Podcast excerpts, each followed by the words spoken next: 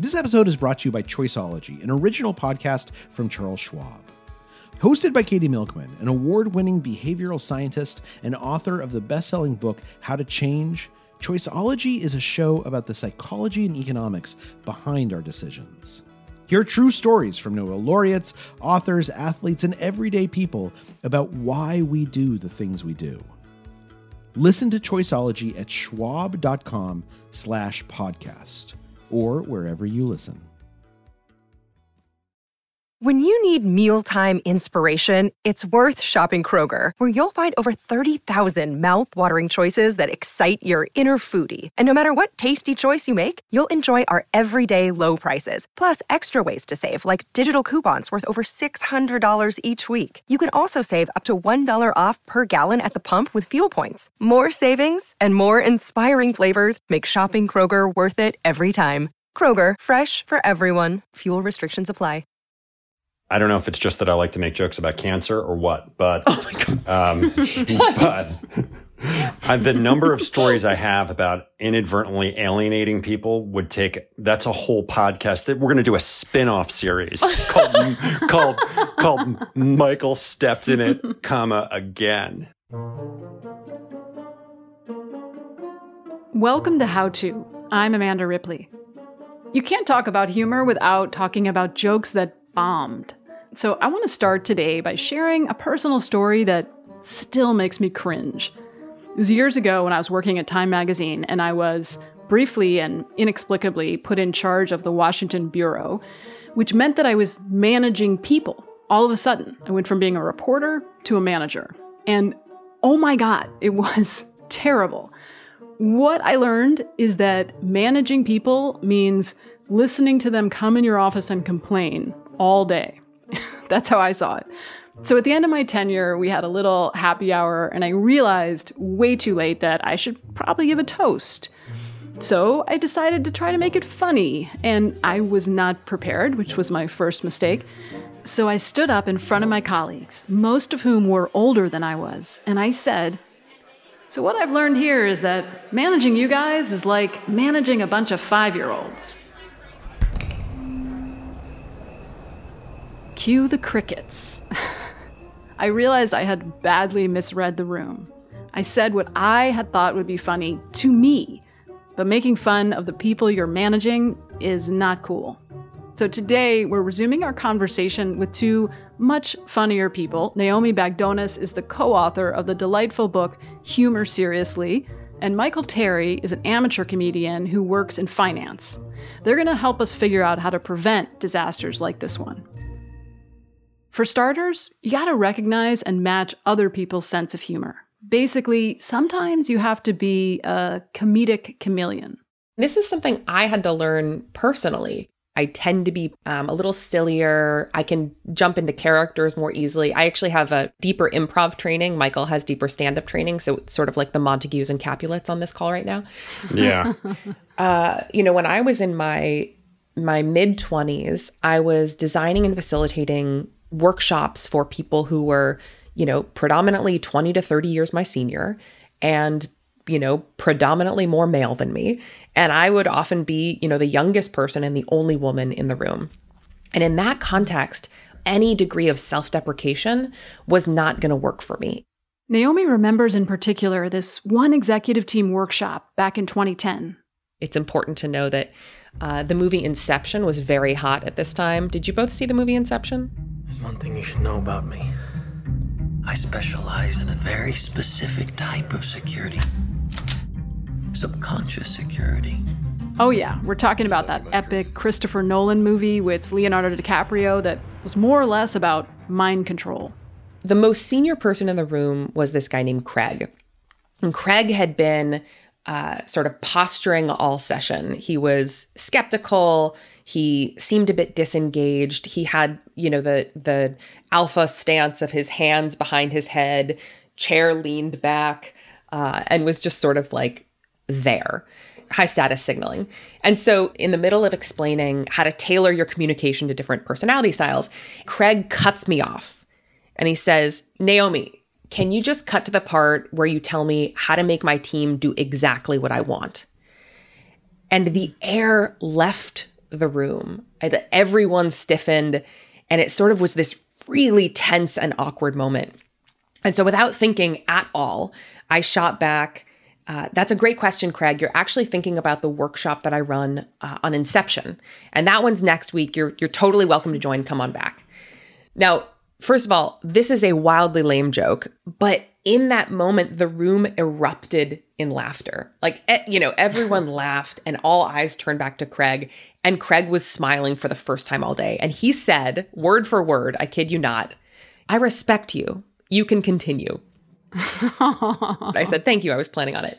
it but it, it, shifted the energy in the room. Yeah. And, um, and for the rest of the, of the session, Craig was more engaged. Everyone else followed suit. And it was this really sort of biting style humor that um, that kind of called him out on on what he was doing. Um, and so that was the right. style of humor that I had to use when I was more junior. Craig sounds like a real asshole. Yeah, he he was super. But there's I a mean, thread there, right? Which is there are people in the workplace who act that way. And yeah. um, man, have I been in plenty of rooms where those people don't get called out. And we can talk about the other side for a second, which is I've seen people try and be funny at work, and I've seen people take a joke and try it in different rooms, and they're just sort of going to bulldoze it. Like, I'm going to do this joke no matter what the mm-hmm. situation and who's there. Yes. And that doesn't work out great either. At some point, everyone will read the room wrong or make a joke that just crashes and burns. But most of us aren't stand up comedians, right? We don't get to walk off stage and never see these people again. These are our colleagues. We're gonna have to see them in the morning. So, what then? Stay with us.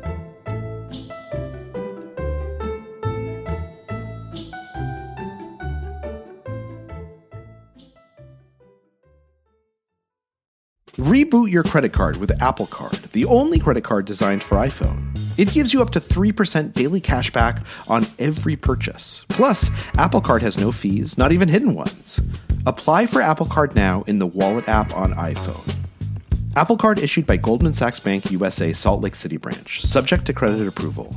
Variable APRs for Apple Card range from 19.24% to 29.49% based on creditworthiness. Rates as of February 1st, 2024. Terms and more at applecard.com. This episode is brought to you by Defender. For those who embrace the impossible, the Defender 110 is up for the adventure. This iconic vehicle has been redefined with thoroughly modern design. The exterior is reimagined with compelling proportions and precise detailing, and the interior is built with robust materials and integrity. The Defender capability is legendary, whether you're facing off road challenges or harsh weather conditions. Built for the modern explorer, the Defender 110 lets you go further and do more. And cargo capacity means more room for your gear. To drive the Defender is to explore with greater confidence. Powerful innovations like the intuitive driver display and award winning infotainment system keep you connected. Innovative camera technologies deliver unobstructed views and effortless maneuvering. Ready for a wide range of adventures, the Defender family features the two door Defender 90, the Defender 110, and the Defender 130, which seats up to eight. A vehicle made to go further, the Defender 110. Learn more at LandRoverUSA.com forward slash Defender. In 2013, after spending years at places like Goldman Sachs and Bank of America, Michael started a new job at Bridgewater, the world's largest hedge fund. This is a really intense place. Employees grade each other on 75 different attributes multiple times a week, and all the meetings are recorded and made available for critique so employees can learn from their mistakes. It's extremely competitive, and some have likened it to a cult. I was brought into a meeting with one of the CIOs, chief investment officers, a guy named Greg Jensen. Now, I didn't know Greg and I didn't know most of the people in this room. This is my first week at work. As you can imagine, I'm trying to make a good impression. And this was just one of their weekly meetings. And unprompted, the guy who hired me turns to me and says, and we brought on Michael Terry. Michael, would you mind saying a few words about yourself? And I was not ready. I give some pretty plain vanilla self introduction, but I decided to, just on the spur of the moment, close it out with, I'm excited to be here and I'm ready to be programmed. and you could have heard a pin drop. I look at Greg. Greg is looking at me blinking. I look around the room and everybody's like, oh God. And then I'm like, oh God, what have I done? What did you do? Did you say anything or you just keep rolling? Um, no, well, I mean, the thing that I found out afterwards was that a bunch of people thought it was funny, but they were sort of in shock that I had said it in front of the CIO. Mm-hmm. So it didn't bomb as badly as I thought, but it bombed with one of the most important people at the firm. and so it took me some time and effort to, to build my relationship with Greg. Mm, so you're saying you kind of have to know the room before you can read the room, right? So does that mean you would never want to make a joke in a room with people you don't know, like in a job interview or a first date? it depends on the stakes, right?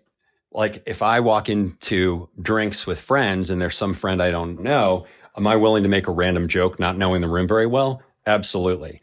My gotcha. my first day at work at my new career, should I have should I have danced on what was potentially a nerve for some of the most senior people at that firm? Mm, Maybe that wasn't a good trade-off. Right, right. Because you're not, you know, it's not- Right. you're making fun of the firm culture, right? Not not of you. It's not self-deprecating. Yeah, that's that's that's right. And and what I have found over time is if you make jokes about the firm, that's I've had leaders perceive that as criticism, as lack of confidence in them, or even not being on board with the firm and its mission when the when none of those things were my intent. Michael, this example is a is a really great one of checking your distance. So we talk a lot with our students about how close are you personally to the thing you're making light of? And in group versus out group humor. How do you how do you sort of know what you have license to to make light of? And so imagine if someone else in the room had said to you michael michael welcome and hope you're ready to be programmed right? That's a very different feeling than Michael, you saying, I'm ready to be programmed, because that other person is part of the culture. They can sort of make fun of themselves in that way. But you, Michael, as sort of coming in, it's you don't have as much leeway to make light of the thing that you're not an in group member of. And so that's this principle of checking your distance.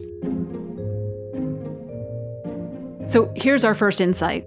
When you're trying to read a room, one thing to ask yourself is if you've earned the right to make a joke about a certain thing.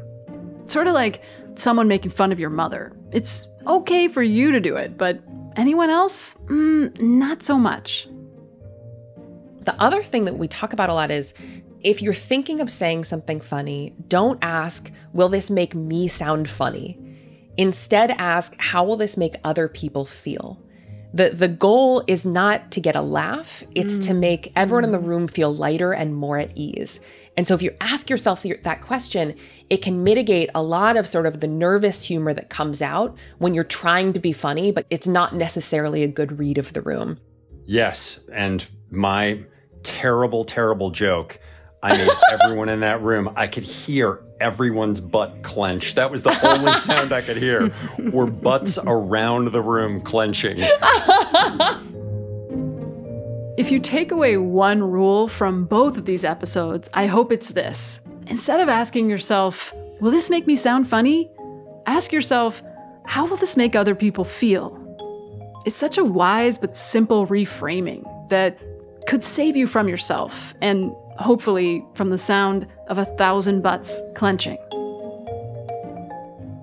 When you were telling the story, you said you weren't prepared to say something about yourself. It took you by surprise, which makes me wonder do you actually prepare jokes in advance for interviews or other situations that are higher stakes? Sometimes yes, but you know, 98% of being funny at work just happened in the or trying to be funny at work happened in the day to day. Just being in the moment and You're, and And- you're open to levity. Yeah. Exactly. I was I was in the moment and if I started to feel a certain way, I would look around the room and see if I thought other people were feeling the same way. Yeah. Um, So it's a little more like improv, Naomi, right? Yeah, look at you, Michael. You're an improv comedian. Oh, don't boy. tell don't tell your friends and stand up. No and i but this is a really important distinction i, I think amanda and a really good um, pinpointing of when these humor fails can happen for people. Because there's a difference in the type of humor that we use when we feel unprepared and out of control versus when we feel confident and in control. And so we often find when you get put on the spot when you're feeling nervous that's when sort of uh, caution goes to the wind and you can use humor as sort of a knee-jerk reaction that maybe isn't exactly how you want it to land. When you feel confident and prepared and in control that's often when organic humor comes out that that is a bit more um, attuned. There's this quote i love that comedy is comedy exists in the space between the comedian and the audience. Like there is no there is no comedy that is funny by itself. It's all the relationship between the comedian and audience. And once you internalize that, you recognize, "Oh, got it. This isn't about me knowing the funny thing to say. It's about me being in the mindset and then being attuned to what's happening in the room around me." Hmm. Nobody has a 100% hit rate. I don't care who you are. But one of the ways to salvage that situation, if you're worried about it, is by acknowledging that it didn't work. Comedians do it all the time. It's called a save. When you tell a bad joke and then you joke about how bad it was, Yes. you let the tension out of that room. And it goes back to what we were saying before. You don't have to be hilarious. You don't have to have a great talent for joke writing. If you're just authentic, Totally. Yeah, just naming it is so powerful. I was um I was watching comedy the other day live. Oh, and the comedian was on stage. He said this joke. Um, it it had to do with his car, and it just bombed. And he looks around the room. He goes to his notebook and he just crosses it out and goes, "Car joke." Never again. And everyone just erupts laughing. And so it's totally that right. It's it's saying what's true. And again, that's why this is the most important thing people have to get into their heads. This isn't about being funny. It's not about saying the most clever thing. It's about being human and saying what is true. So there's our next insight. You want to signal that you have a pulse and you can feel when things don't go over well. Just acknowledge the elephant in the room. And if you really stepped in it, you can always sincerely apologize.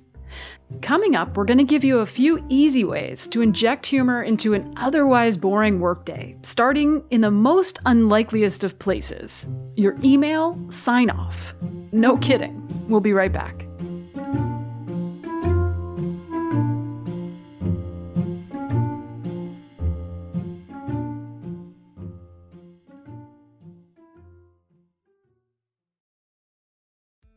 This episode is brought to you by Choiceology, an original podcast from Charles Schwab.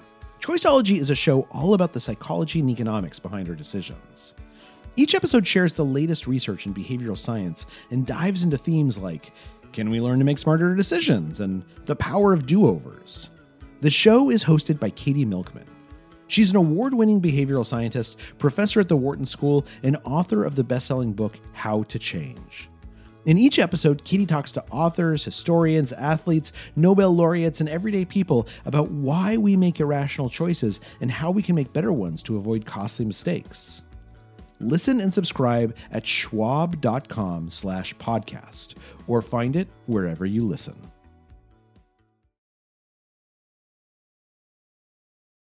We're back with Naomi Bagdonas, co author of Humor Seriously, and Michael Terry, the funniest hedge fund guy I've ever met. Also, the only hedge fund guy I've ever met. In Naomi's Stanford class, she and her co author, Dr. Jennifer Aaker, have their students do a humor audit. Essentially, you take the last five emails you sent and look to see just how robotic, how cold and impersonal they are. You know, especially with how much we're communicating electronically, it's easier to leave our humanity on the table. And in fact, there was this great study that asked people what traits inspire trust in a leader. And one of the top responses was speaks like a regular person. Which is where the email sign off comes in. So, Michael and Amanda, what word or words come before your name in your email? Oh, it's so bad. It's like all best wishes. Yep. Okay, great. Michael, what do you got? I'm embarrassed to say now that you said it because it's all just standard. It's all just standard fare. It's like best regards and all that other faceless, Right. useless Yes, niceties. best, best, yes, best. What Yeah. is what is best Why do we do mean? that? Yeah. Are are you the best? Am I the best? Why do we need to? Sometimes if I really Well- like you, I'll be like, take care. right. oh, wow. What do you do, Naomi? Uh, it's always different. It's um, it's totally always different. Um, so let's see here. And by the way, while I'm digging up, I'm literally going to do this. I'm going to go into my sent inbox. Is it? Are you honest? Or are you like my tummy hurts, comma Naomi? My tummy hurts. Oh my god, I love that. Okay, so this it's the easiest thing and all you do is include a callback to something that you've said earlier in the email. So I'm looking I literally pulled up my last 5 emails. Um, one of them I talked about helping someone create buzz for her book and I signed off with buzzing Naomi. Nice Um, one. And then another one, a friend of mine just, uh, or actually my editor recently switched to Little Brown, and I signed off with Little Brown better realize how lucky they are, Naomi. Um, another email, I signed off with promotion sucks, Naomi. I've been living in the, the world of bland best regards, and you just made me realize I've been living wrong for a long time. And it's sad, but by showing some humanity in these emails, you stand out. Totally. Like, might as well, right? Since we have to send and read all these goddamn emails, so might as well, you know, it- it's like it's like eating a bagel with nothing on it. You might as well put some cream cheese on it. Like, might as well make it pleasant. So our email sign off is the schmear on the bagel that is your email. Yeah, Thank you for bringing that metaphor how, home. That's how I'm going to think of it going forward. it's totally the schmear. So to bring this back to how do you do this in a really easy way? So one, make callbacks. If you shared a moment with that person, and this gets to the research around when we have when we reminisce about moments of shared laughter, we feel closer. If you can make a callback to anything from a shared experience, do that. So Michael, if I could sign off uh, with um, ready to be programmed, Naomi, or um, you know, smearing smearing the email, Naomi. Right? There's something something that you said that I found funny. That's going to be the most powerful thing you can sign off with because it shows I see you, I appreciate you, I love your humor. Now we're in an in group together. Um, the, the next best thing, if if you can't think of that, is to make a callback to what you already said in the email. Callbacks are such a powerful way of just having a bit of levity. If you can't do that, then just anything lighthearted. You could say, on my third cup of coffee for the day, or again, just anything that's a bit out of the ordinary. Once you get in the habit of it, it shouldn't take you more than five extra seconds per email. Well, and I like that you point out levity. Like we've been talking a lot about being honest, but like I should, I should not sign off my emails like staring into the abyss, comma Michael. Wonder- Right. There is a place for, right. Like, sometimes that's my mistake. Sometimes I'm a little too honest, Yeah. I think. Well, So, That that's okay. I mean, that's okay too. If, if that's true for you. Again, another in my list of a couple emails that I dug back on, someone had said, uh, "This is a guy who runs a uh, a company, and he's got a big product launch this week." And he said, "You know, so I feel like I'm flying into the chaos." And I I signed off with sending you energy as you fly into the chaos, right? Like that. That's powerful too. It doesn't have to be all light all the time. It can it can really be what's true for you, um, including abyss related references. Excellent. Naomi's right. There's something to be said about not modifying your authentic humor style too much or forcing others to. The baseball player Alex Rodriguez once told Naomi this story about how this came up on his old team, the New York Yankees. It happened when another player, Johnny Damon, joined the notoriously stodgy franchise. They had famously strict policies about things like your hair, nothing long in the back, no facial hair. You know, actually, Michael, you'll like this. Alex says we were the Goldman Sachs of baseball. so there you go. And um, and he talks about he talks about Johnny Damon joining the team in 2006, and there was a lot of buzz around this. He really didn't fit with the Yankees ethos, right? He reveled in attention, uh, drove a black Ferrari. His autobiography was titled Idiot. And Alex said that the first day of spring training, Johnny Damon walks into the clubhouse at six in the morning with a boombox on his shoulder playing Kid Rock. And so it was this moment of totally not fitting in to the culture. But instead of shutting that down, they the team sort of embraced it and they said, "Okay, let's let's see where this goes." And what what Alex found was it unlocked a lot of other people's senses of humor too. That act of being out there, being weird, being himself actually relaxed people and made them play better. and improve their performance. And it wasn't long before other players were were sort of getting in on the fun. So AJ Burnett, the pitcher, started a new tradition where uh, every time a teammate hit a home run, he would be waiting to smash them in the face with a pie. And here comes the pie from A.J. Burnett, the third walk-off by the Yankees, and this time Nick Swisher gets it in the mug, and he loves it. Uh, and so there, there was sort of this snowballing of humor, and it's this recognition that there are people who shift the the dynamic and the energy. So you're saying sometimes the secret to using humor, especially for leaders, is to just not get in the way. Just let it happen and and see what what else happens after that. So is that right? Absolutely. Just don't kill the fun. Just right. get out of the way. And Ed Ed Catmull talks about this at Pixar too. So former president of Pixar, uh, he talks about how fun is not a top down thing. As CEO or as as president, you can't say, okay, everyone, fun is really important here. Start having some. Uh, but but there are what Ed Catmull calls these instigators, these people in your organization that naturally bring a little bit of weirdness, a little bit of fun, and let everyone else feel looser and relaxed to bring out their sense of humor too. And so mm. Ed personally went up to some of the instigators, some of the, you know, younger employees who didn't quite fit the mold. And he said, Hey, listen, I want you to be having more fun and I want you to cause some trouble. I don't care what it looks like and I don't need to know, but just know that that you have my permission to do that. And like fast forward 3 weeks, they're shooting off these huge water bottles in the parking lot and someone's windshield was broken and but you know, Ed's like, "Listen, that's that's what we need. We need some rule breaking. We need some rebel rousing."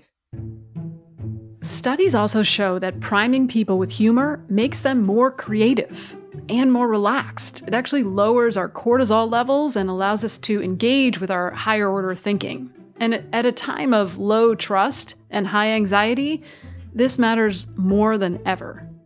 And in particular, it used to be that leaders needed to be revered, and now they really need to be understood. And we find that humor is a path towards authentic connection, understanding, and trust. And we and we also know from the research that leaders with a good sense of humor are seen as 27% more motivating. Their teams report being 15% more engaged. And Amanda, as you said, they're also twice as likely to solve a creativity challenge. They're more creative and relaxed. Everything you're saying makes sense, but at this particular moment in time, I don't know if I would go to a group of 25 year old guys at Pixar and be like, go make some trouble. Like, I don't know where, where that ends. Like, mm-hmm. it feels like right now people are uh, you know, very worried about offending someone at work. So could could you each talk about how to navigate the gray areas of humor, especially now? Popcorn Michael. yeah, well, I mean, look, what you learn in comedy is that everyone has a line and everyone's line is different.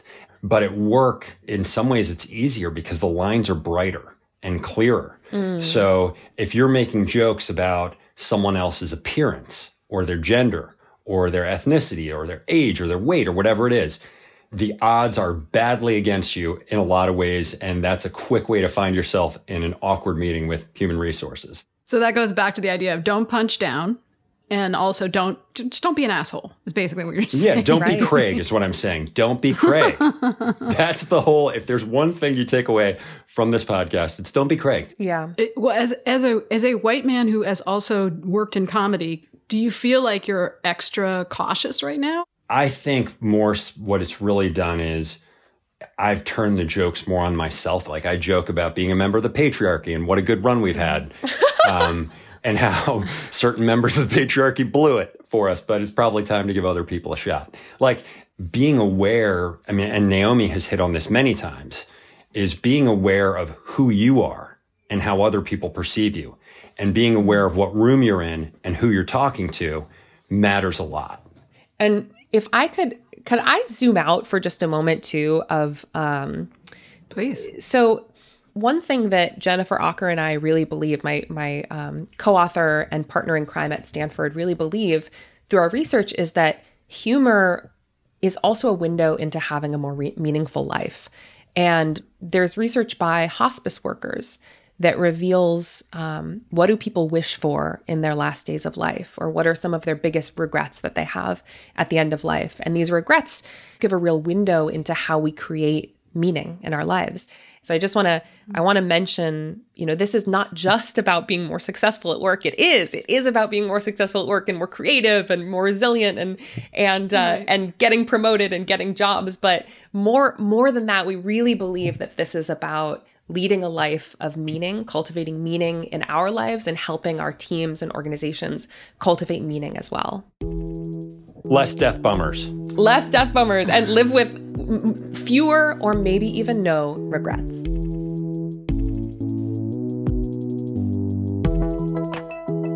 Thanks again to Michael Terry, who really is funny, even though he works at a hedge fund, and Naomi Bagdonas. Look for her book, Humor Seriously.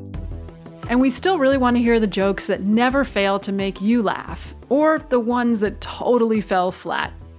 We got a good one last week from Alex from Ontario, who told us about this funny moment with his family at a fancy restaurant. My uh, my now grandparents are having this pretty endearing moment, and uh, my grandpa he says something along the lines of, uh, "Oh, I'm sometimes I can be such an idiot around the house. And my grandma says, Oh, no, no, never. I would never think of you as an idiot. And, uh, my dad turns to them and says like, Oh yeah, your daughter, she never calls me an idiot. She calls me a fucking idiot. And honestly, I've never laughed so hard at a dinner table at a fancy restaurant. And I still think about that moment. Thank you, Alex, and to everyone who reached out to us with your stories. As always, you can email us at howto at slate.com or call us at 646 495 4001. And we'll see about sharing your stories on the show to spread a little more laughter. And if you're looking for even more joy, search our back catalog for one of our earliest episodes called How to Be Funny. It features comedian Gary Gulman giving advice to an Oklahoma pastor about how to spice up his Sunday sermons. It's funny stuff. If you rely on How To, the best way to support the show is by joining Slate Plus, Slate's membership program. Signing up for Slate Plus helps us help all the people you hear on our podcast every week. It's only $1 for the first month, and members will never hear another ad on our podcast or any other Slate podcast. You'll also get free and total access to Slate's website. Plus, you'll be supporting our important work. So I hope you'll join if you can. Again, it's just $1 for your first month. To sign up now, go to slate.com slash howto plus. Again, that's slate.com slash howto plus. Thanks. How To's executive producer is Derek John. Rosemary Belson produces the show. Our theme music is by Hannes Brown, remixed by Merritt Jacob, our technical director. Special thanks to Amber Smith. Charles Duhigg created the show. I'm Amanda Ripley, flying into the chaos. See you next week.